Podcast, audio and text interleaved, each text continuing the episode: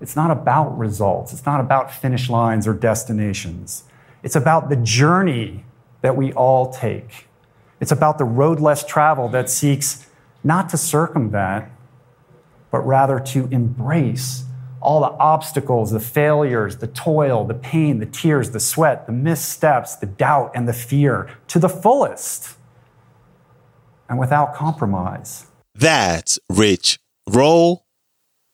And this is the Depression Detox Show.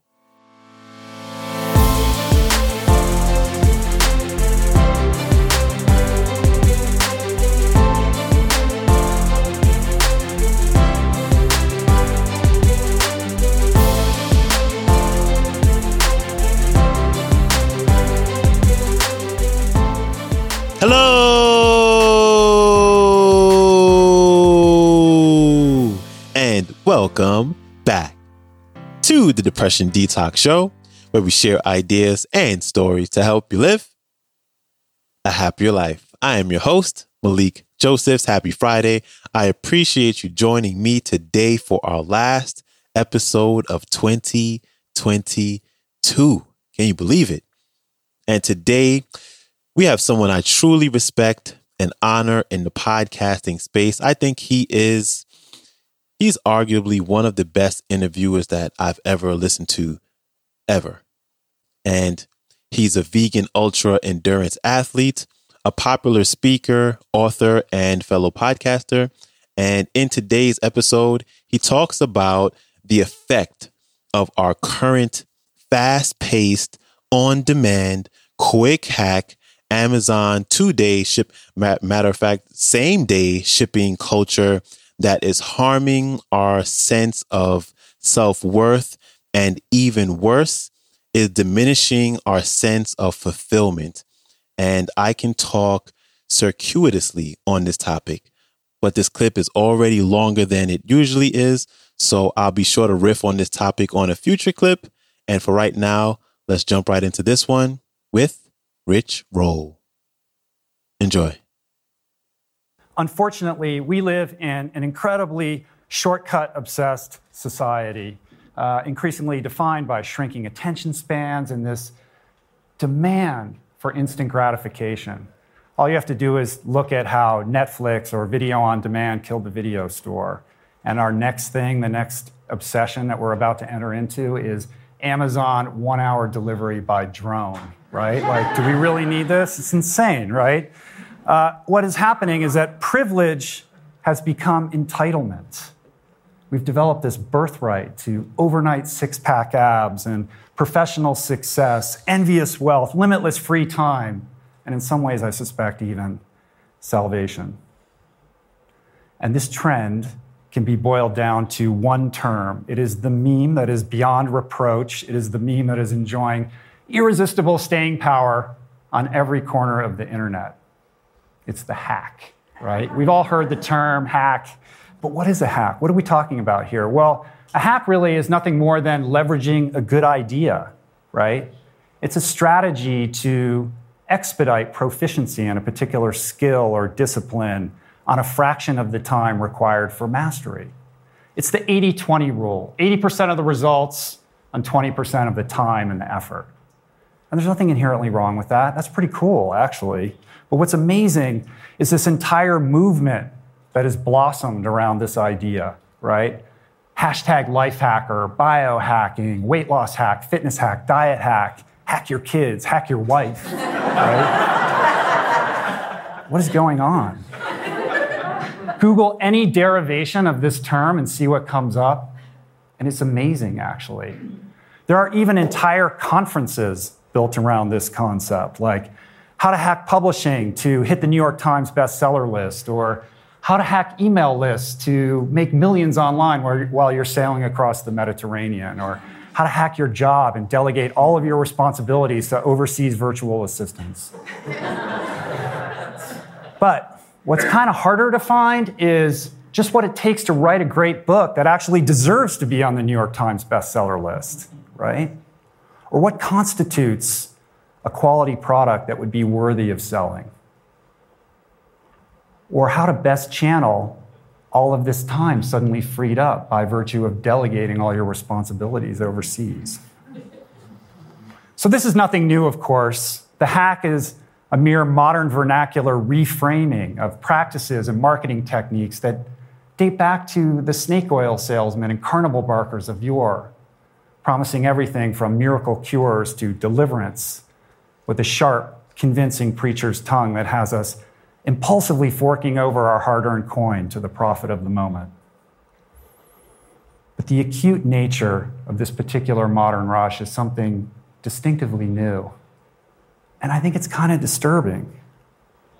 It used to be an insult to call somebody a hack. Suddenly it's high praise. So, what does that say about us that a term so historically pejorative has suddenly become aspirational? My personal opinion is that somewhere along the line, we've lost the thread. Somewhere along the line, the hack became the destination rather than the tool. And that's insane. That's like becoming obsessed with a table saw rather than the process of using it to make a beautiful piece of furniture. Destinations. Personally, I don't give a shit about destinations. I rarely think about what it was like to cross the finish line at any of the races or endurance challenges that I've done. I couldn't tell you what I was doing or where I was when my book finally hit bookstore shelves. Because a life of meaning, a life well lived, it's not about results. It's not about finish lines or destinations. It's about the journey that we all take. It's about the road less traveled that seeks not to circumvent, but rather to embrace all the obstacles, the failures, the toil, the pain, the tears, the sweat, the missteps, the doubt, and the fear to the fullest and without compromise.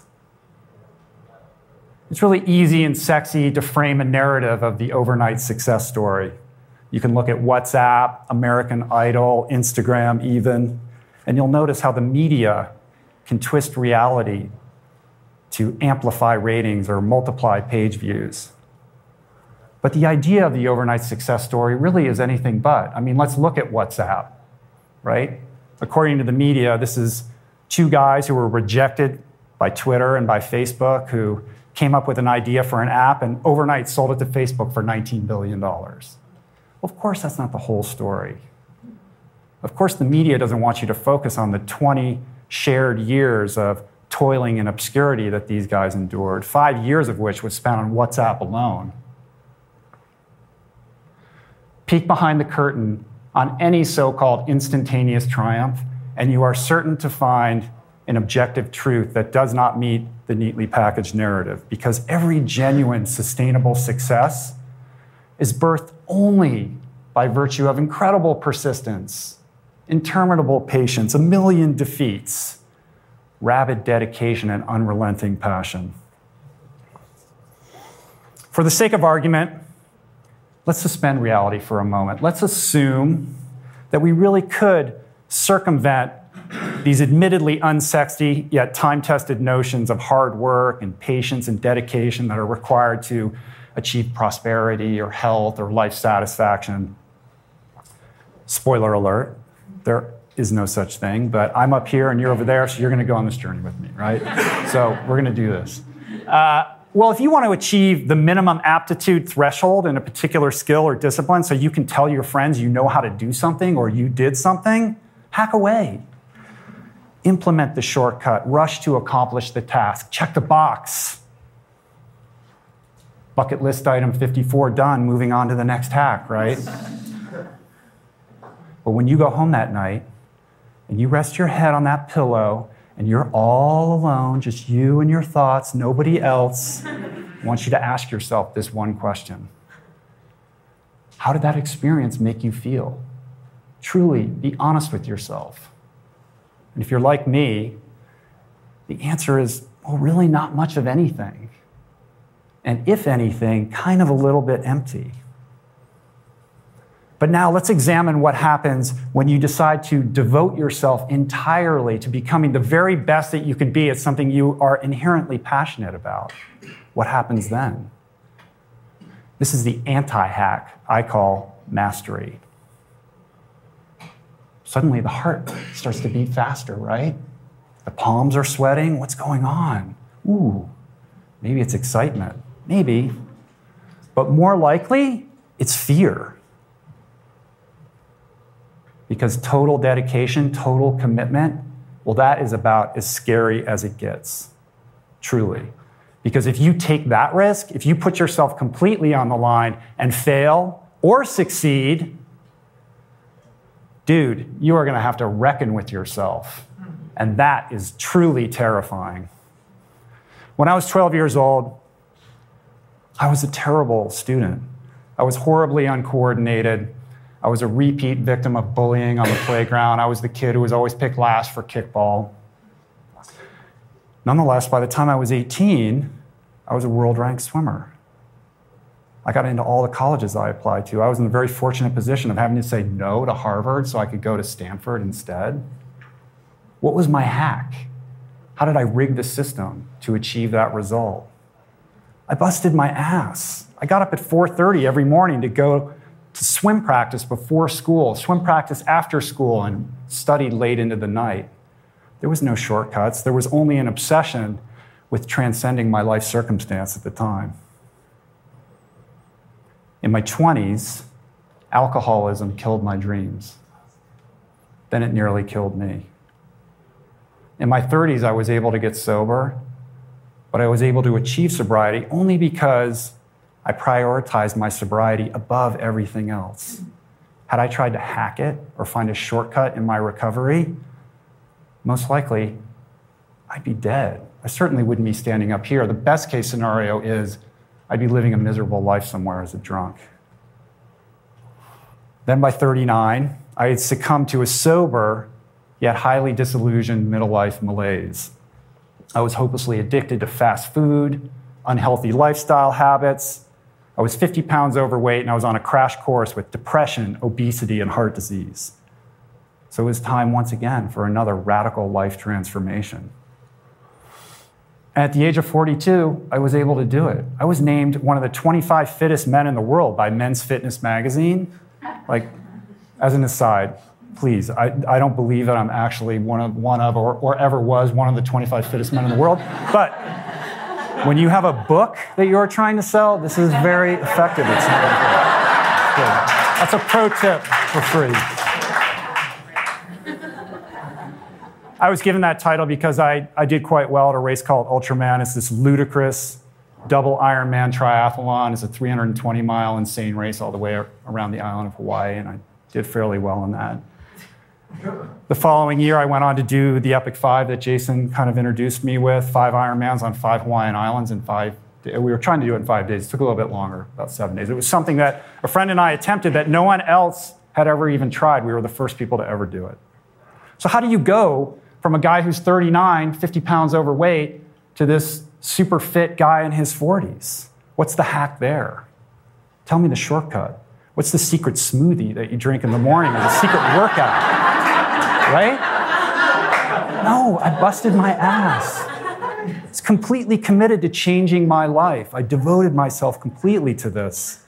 That's the hack. So, looking back, it all seems to make perfect sense how events unfolded in my life to take me from where I was to where I am today. But you have to understand that in the midst of it all, it was never linear. It was generally a chaotic, terrifying madness, teetering on disaster all the time and punctuated by countless lows and gut wrenching come to Jesus moments.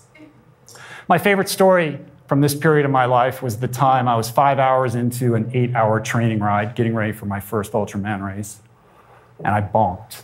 Bonking is cycling parlance for when you run out of energy. And it's not, it doesn't mean just being tired, it means you're lightheaded, you can't see straight, like you can't go any further. I was in the middle of nowhere. I kind of pulled up in front of a grungy roadside hamburger stand I had no food on me. I had no money on me.